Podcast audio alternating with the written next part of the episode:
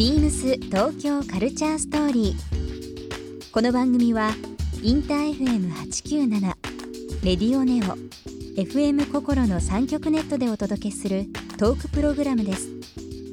案内役はビームスコミュニケーションディレクターの土井博志今週のゲストはピーター・バラカンです。インター FM897 ではバラカンビートの DJ としてもおなじみのピーター・バラカンさんラジオはもちろん自身が監修する音楽フェスについてや懐かしのカルチャーファッションなどさまざまなお話を伺います。そして今週ピーター・バラカンさんにプレゼントしたシューズ消臭プレートとサシェをリスナー1名様にもプレゼント。詳しくはビームス東京カルチャーストーリーの番組ホームページをご覧ください。応募に必要なキーワードは番組最後に発表します BeamsBeamsBeams Beams Tokyo Culture Story Beams Tokyo Culture Story This program is brought to you by Beams ビームスありとあらゆるものを自分たちらしく楽しむ。それぞれの時代を生きる若者たちが形作る。東京のカルチャー。ビームス東京カルチャーストーリー。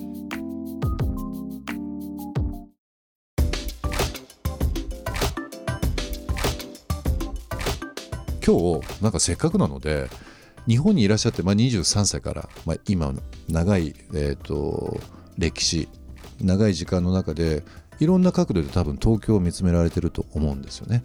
でこれ恥ずかしながらなんですけど僕おととしなんですがこれビームスがですね What's Next?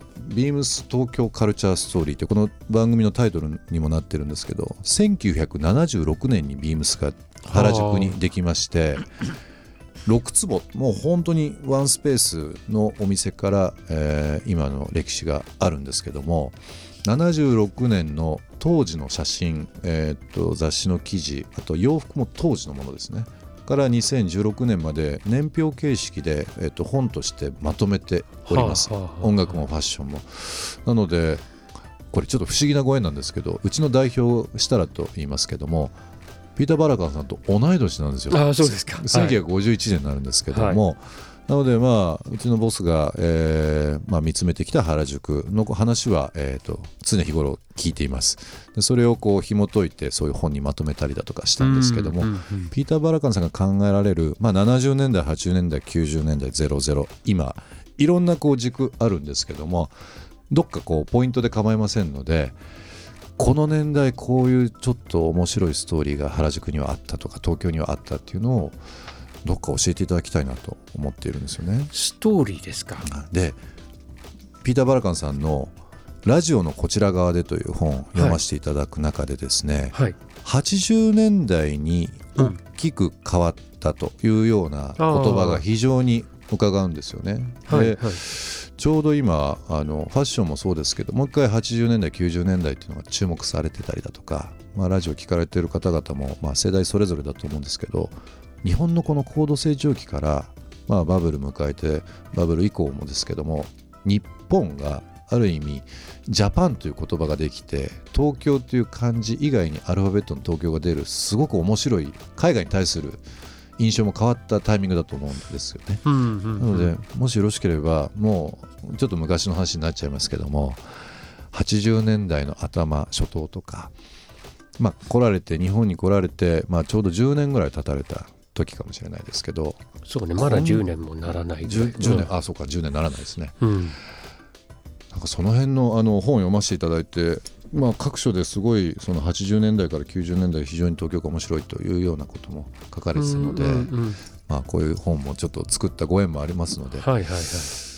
昔ね音楽シーンこうだったこうだったんだよとかファッションこうだったんだよっていうのをちょっと思い出話ですけどあ教えていただきたいななるほどねあの僕がそうねファッションにそれまで以上に興味を持つようになったのはちょうど80年ぐらいかもしれませんね。うん。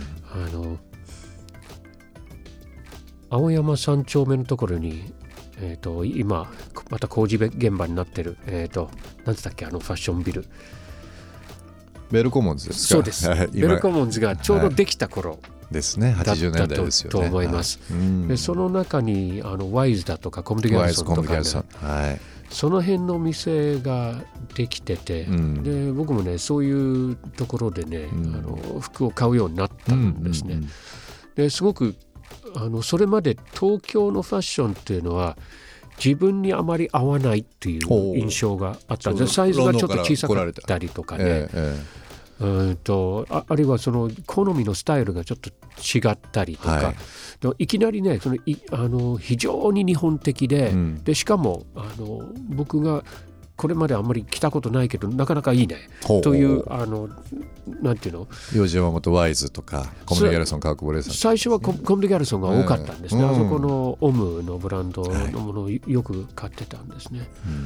であの70年代のファッションって何なんだろうね。今見るとねすごくダサい感じがするんですよ。これ年表にもしてますけどね。70年代ってやっぱりアメリカへの憧れがすごい強いのとヒッピー文化とかいろいろ混ざってるのであのボリューム感とか結構バラバラなんですよね。うん、で80年代はその黒服というようなことも DC ブランドというのも含めてですけどもやっぱり今お話しいただきましたけど川久保玲さん洋治山本さんというこのお二人のご活躍が、まあ、世界での認知も含めてですけどやっぱり東京のファッションっていうキーワードになってます。もんね。あ。うん。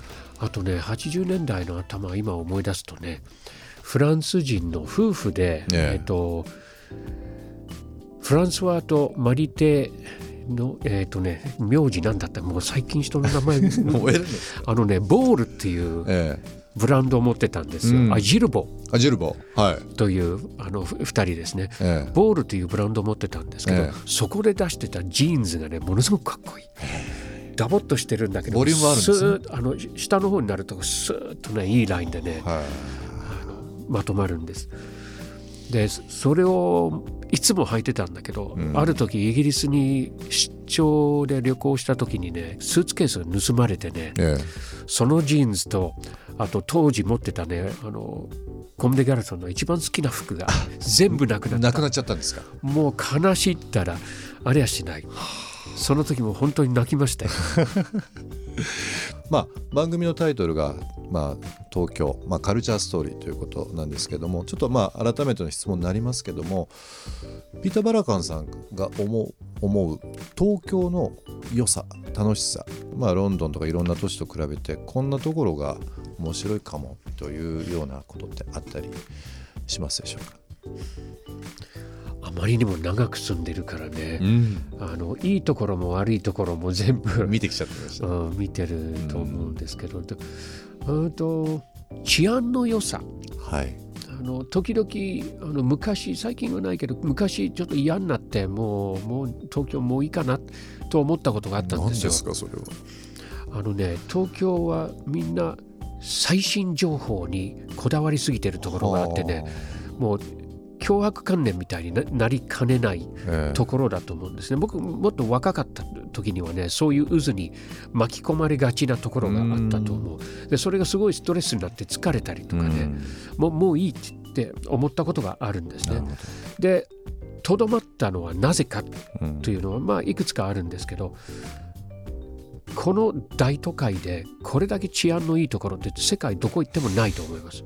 ねうん。確かそうですね、うん。うん。やっぱりどんなに深夜どの街歩いても自分の身の安全を心配する必要は全くない。ないですもんね。どれだけこれが大切かっていうことですよね。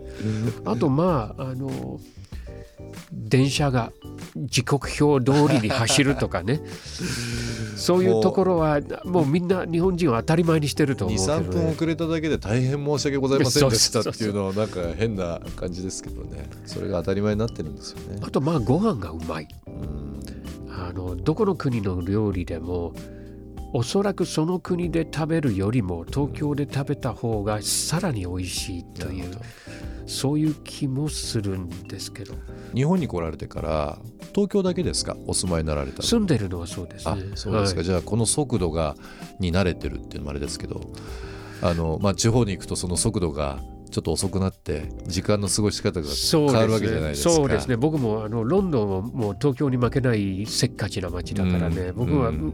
割とそういうせっかちな性格かもしれません、なるほえど、田舎に行くとねもうちょっとこう遅いテンポに慣れて慣れるのに時間がかかります、ね、時間かかっちゃいますか。ら、はい、たまにその速度を自分の速度を変えてあげるようない。地方への足の向け方っていうのはすごくいいなとは思いますけどね。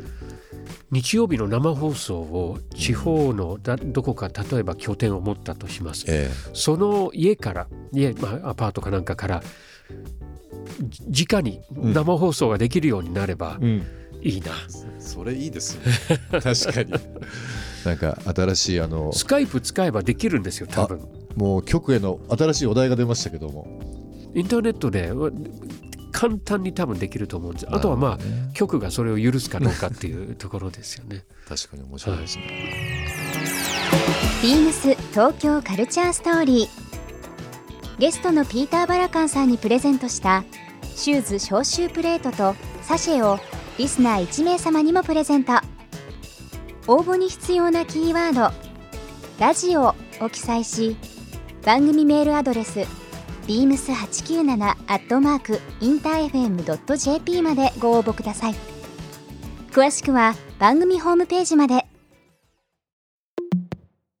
beams ビームスハウスイーメン銀座ショップマネージャー石原ゆりです。ビームスハウスイーメン銀座では9月25日までひよこちゃんのポップアップショップを開催中です。シンプルなデザインだからこそ際立つカッティングの美しさと上質な素材が幅広い女性の支持を集めるブランドです。この機会にそれを通してみてください。beams 東京カルチャーストーリー Beams Tokyo Culture Story.